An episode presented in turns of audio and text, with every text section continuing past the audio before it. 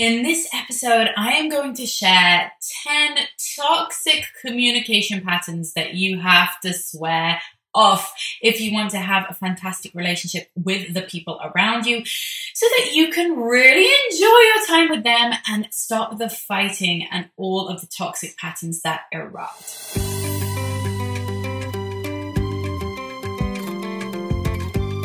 You're listening to the Parenting Junkie Show, the place to go to love parenting and to parent from love. I'm your host, Avital.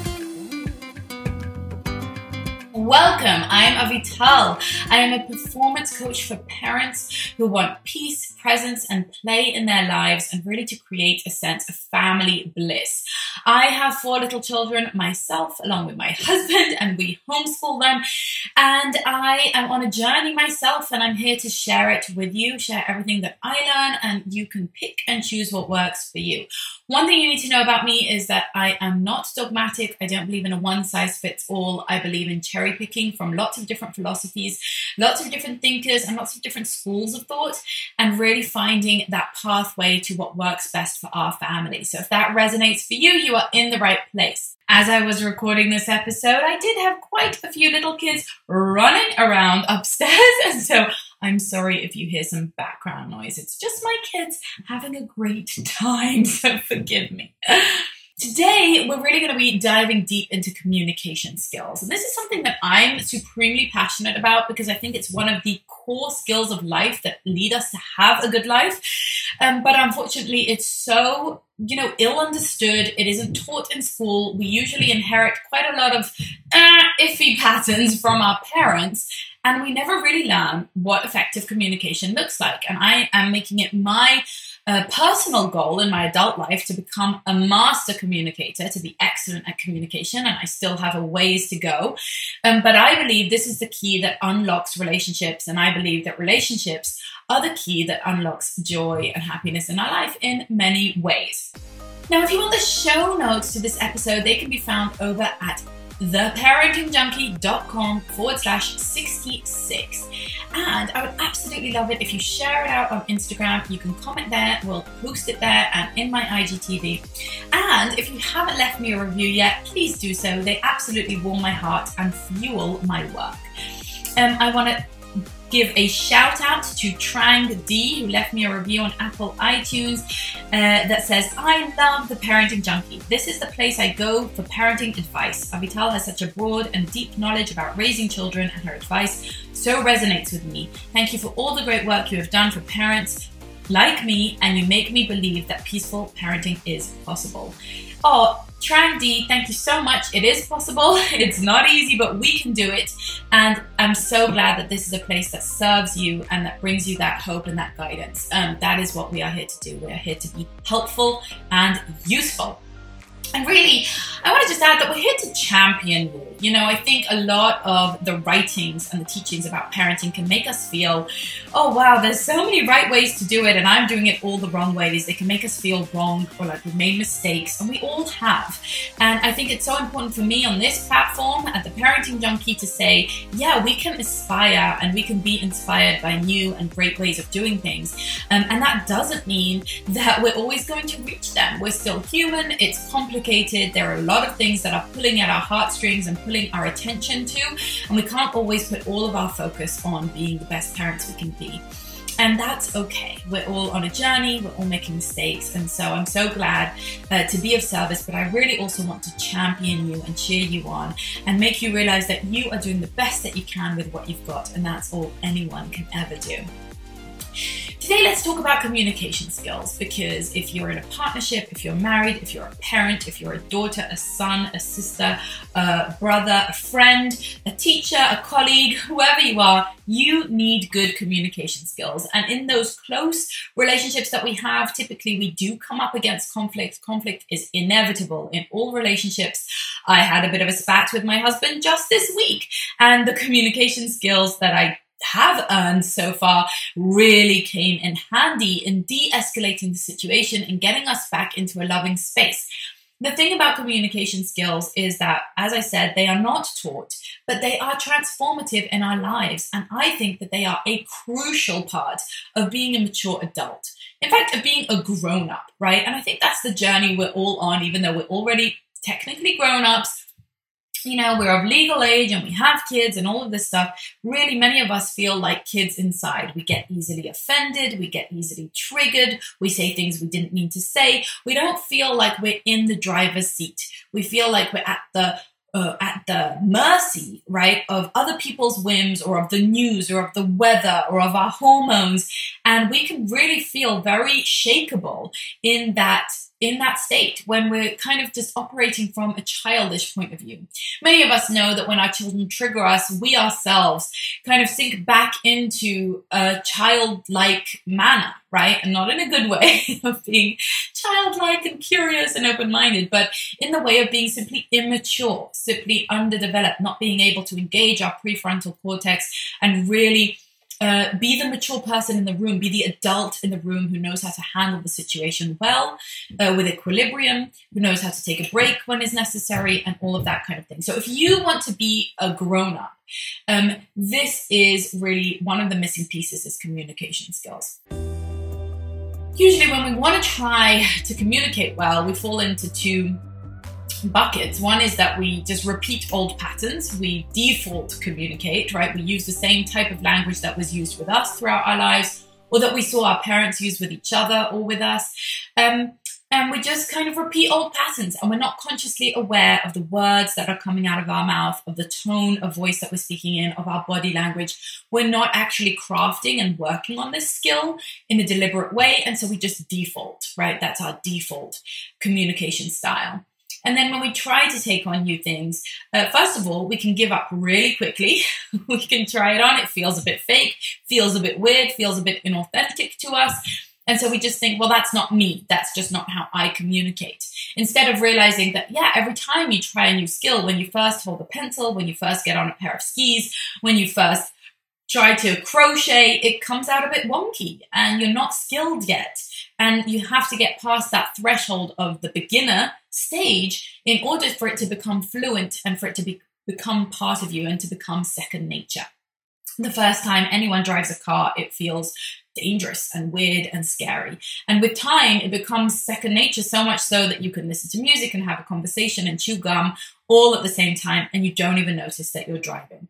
Um, we want communication skills to eventually become something that we're so masterful at that we don't have to think about it consciously. But if we want to reach that stage, we do have to first learn about how to communicate well um, and actually practice it with deliberate practice. So, to that end, today I'm going to actually share with you some toxic patterns in communication, some things that you might already be doing. And if you can self diagnose and notice, oh, yeah, I do that, I do that, then you can realize that that's okay. That's just simply not not skillful behavior when it comes to communication. And this could be your opportunity to start to replace those toxic patterns with something a little bit more productive and efficient. And we do know a lot about communication. Some of us think that it's so personal and so unique and individual, but the truth is, there's a lot of research about how people respond to certain formations of sentences, to particular words, uh, to particular body language. And a lot of it is actually pretty universal. So, a lot of it you really can learn, just like learning to drive. It's really learning a set of do's and don'ts. It really is a learned skill. The trouble is that we don't take the time to learn it, to take the courses, to take the practice, to listen to the podcast, to read the books, and become a great communicator. So, with all of that said, let's talk about number one, which is interrupting. All right, hands up if you sometimes interrupt. I know this is something that I struggle with, and I come from a culture where people pretty easily interrupt each other. It's not even considered rude. Um, and that's not the UK part of me. That's the Israeli part of me. The UK part of me definitely does not interrupt. Oh, so I'm so guilty of this. But this is a really nasty little habit, and it does have to stop. Interrupting is a really bad way of saying what I have to say is more important than what you have to say. And a lot of people interrupt because they just can't hold themselves back. They're so excited or so triggered or so annoyed by something something wrong that the other person has said and they quickly have to set them right. Some people interrupt because they're afraid that they'll lose their train of thought and they won't be able to come back to it later. But the truth is, for whatever reason, interrupting is typically a really toxic way of communicating. I don't mean when you're just having a, you know, healthy, relaxed conversation with your partner. I mean in the in the height of tension, it's a good way to increase tension and not to get anywhere. And so in that case, if you feel this urge to interrupt, I'm just inviting you, gentle reminder, gentle invitation to hold yourself back from interrupting, to instead make a mental note of what you do want to say, but try to bring your attention back to listening to what the person is saying. When we're interrupting, we're very busy with our response, with our rebuttal, right? We're in debate mode and we're not actively listening, which is a huge communication skill that we all need to really, really double down on and improve on. The next one is shoulding. I think it's Tony Robbins who says, don't should all over yourself. Um, stop shoulding on yourself and on others. Using words like should, ought to, must, etc., um, can be replaced, can be softened, right? Saying things like, you should have done this, you shouldn't have done that, um, you should be like this, or you shouldn't be like that. Those are the types of things that introduce a level of judgment and put people on the defensive immediately. And whenever you're saying should, there's actually a request buried in there. There's something that you could easily flip around to saying, please, could you do this, right? Instead of you should do this, saying, please, would you, or please, could you, or please, can you? Uh, it would really be helpful to me, right? And are you willing to? Um, is it okay to assume you will? Right? That type of thing is going to be much healthier communication than shoulding all over someone. The next one is generalizing, and this is something that many of us sin with, right? But words that make things seem more extreme, more exaggerated, more total, more total, and you know, kind of there are no exceptions to the rule. Words like always, never, um, are rarely true, right? People don't never listen to us. They aren't always late. Um, and the truth is that they're very triggering for defensiveness because immediately the other person is going to be looking for ways you're wrong. Like, no, I'm not never on time because yesterday I was on time. And it becomes this kind of petty argument over the facts. And instead, you want to really soften things instead of saying you're always yelling, right? You can think, well, not always, right? You can think about sometimes, usually, uh, it happens that uh, I've noticed that it could be uh, quite common for you to do this or that, um, but really making it softer and not so totalitarian. The next one is yelling, raising our voices, right? It's something that happens to most of us. Many of us grew up in yelling households. Many of us feel that we need to raise our voice in order to be heard. And it's really a sign of desperation and honestly a lack of skill, right? I've certainly raised my voice at my kids, even at my partner. Um, and when we raise our voice, it means that we haven't found alternative ways of being heard, right?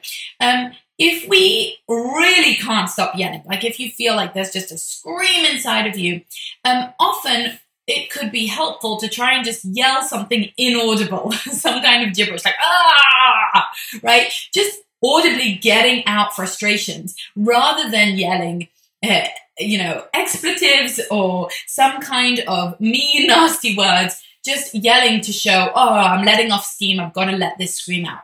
Um, but even better would be to really try to take a few deep breaths to release that energy through the breath and maybe even lowering our tone a couple of notches. When we get upset, our voices get high and squeaky and yelly, loud and maybe bringing our voice down. This is something I learned from my doula when I was giving birth. She said, when you uh, use a lower tone in your voice, like, mm, right, you go down, that is very calming. Um, and she kind of gave that to my husband as a tool because he has a man's voice and a lower voice. Um, she said, it's very good for you to say like, mm, this low hum, this low om, as it were, to be calming during the birth. So use that uh, when things are getting heightened and, and, and you know, scary and, and out of control during a conflict. Another one that we do, and this is number five, is threatening right? Things like, I'm counting to three. If you don't stop doing that, then this. Or if you don't, you know, do this right now, then I'm going to do this to you. Um, And it just really puts everybody on the defensive. Nobody likes to be threatened. Nobody responds well to it. Children don't respond well to it. Adults don't respond well to it. Um, and it's really again a lack of skill. It's a desperation and of course most of us fall into this. Again i do i do one of these. Um, but if you are threatening right if uh, you know if you don't stop crying i'll give you something to cry about. Um, those types of things they can often feel really violent really manipulative and really scary to the person on the other end. And we do this to adults as well right? Um, we we have all sorts of ways of withholding love of showing them that we're not going to do things for them if they're not going to do things for us or we're going to set some kind of ultimatum and it's just not healthy skills. So instead of threatening right if you don't uh, you can do a when right when you know when this happens i feel more comfortable to do this. Or when you're able to calm down then i'm really happy to have a conversation. When you can talk to me respectfully i'd really like to reconnect. Um, those types of when this happens it is still a condition right? There is still the condition there but i'm not threatening you with some punishment. I'm just saying when a different condition occurs then i'll be available and i'm putting the onus on myself uh, to show up however we've said, right? I will be able to have the conversation, or I'll be able to give you what you've asked for, or I'll be able to, um, you know, help you when this situation occurs when you talk respectfully when you are calm uh, when you stop doing you know whatever it is that you're doing that's frustrating to me then i'll be able to show up better so it's taking that responsibility on how i'm going to show up Another funny little one that we do is pointing, right? Pointing with our finger, pointing our finger at our children or pointing our finger at our partner. You did this, you blah, blah, blah, right? We say the word you a lot, we point at them, and we use this aggressive kind of body language that feels like an attack. Pointing a finger in many ways is a very attacking type of body language. Uh, it goes along with hissing, with gritting teeth, with towering over someone, um, with furrowing our brow, with stomping, right? Trying to make ourselves seem a lot scarier and angrier and bigger as uh, as we are. And these are all things I've done. I'm sure you've done them. When we get triggered, we just animalistically act in those ways. We scrunch up our face, we show our teeth, we bare our gums, um, and we point fingers or, or, or, make big, big hand motions that can be really aggressive.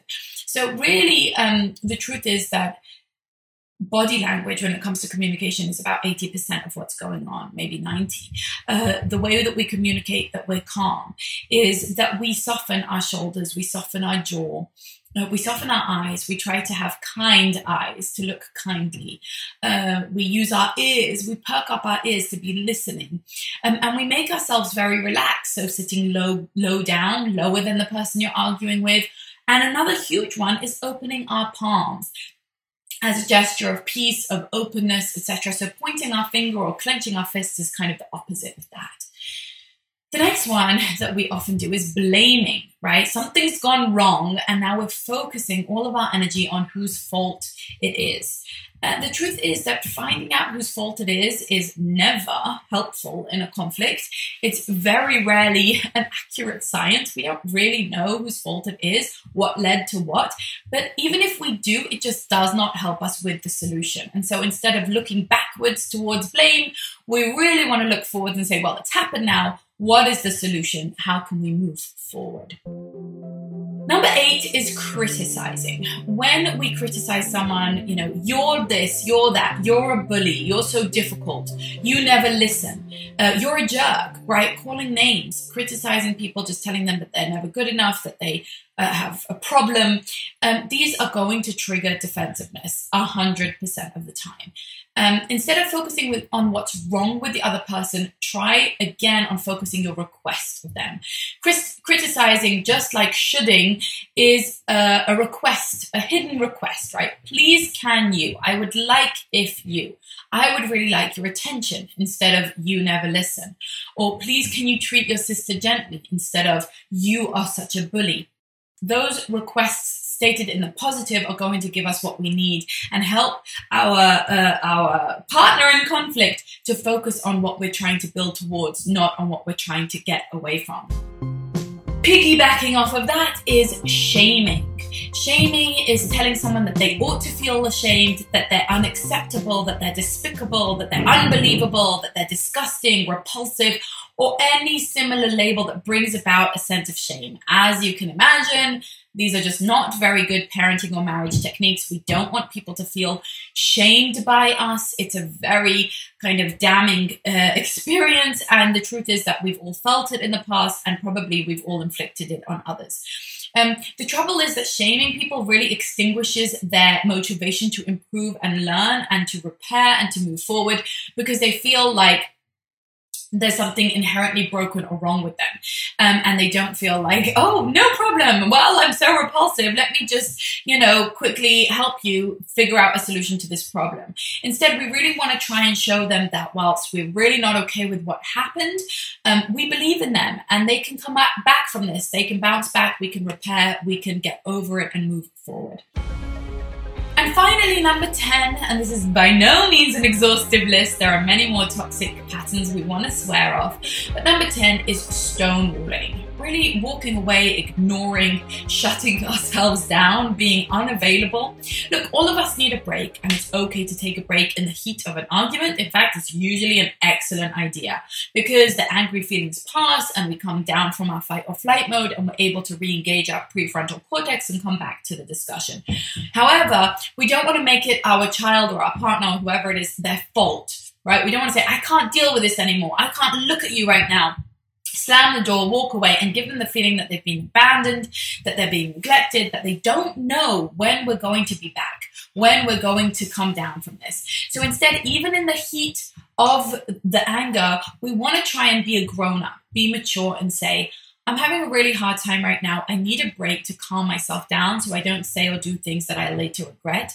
I'm going to go to my room for a few minutes or for half an hour or for an hour. Don't worry, I will be back soon. And when I'm back and I'm calmer and you're calmer, we're going to reconnect when I'm feeling more myself and we will solve this problem. It's not your fault. I just need a break. Why don't you do X, Y, or Z in the interim? So you're really giving them this, you know, permission that things are okay and you believe that you're going to get back on track very soon. Just right now, you need a break and you can get your permission to do so. Now, if you want to take these communication skills even further and want to really deepen your understanding of how to be an excellent communicator. One of the things I've put together for you is an ebook. It's specifically for partners, and it's all about how we influence each other, how we use psychological primers and triggers to influence and persuade each other about important issues. So, if you and your partner or someone important to you has some kind of thing that you want to convince them of, that you want to persuade them of, that you want to get on the same page of, essentially, then this ebook is free and it's going to really, really help you. Go over to the parentingjunkie.com forward slash ebook. Really simple. You'll get the free ebook there and it will give you 10 Zen secrets of persuasion. And if that sounds sneaky and manipulative, it is designed to sound that way. But the truth is, there is nothing more skillful than those communication skills that I outline there. I really think that they are very, very, very ethical and very uh, psychologically sound. Uh, they're ways of really being influential. And we want to be influential on our partners just as we want them to be influential to us. Thanks for listening to the Parenting Junkie Show. If this was helpful for you, I would be so appreciative if you would subscribe, rate, and review the podcast. Subscribing to the show means you'll get the bonus episodes that I only deliver here. And when you rate and review the show, it helps other parents find it. I'll be shouting out some of my favorite reviews in upcoming episodes and would love to spotlight you. And remember, keep on loving parenting and parenting from love. Namaste.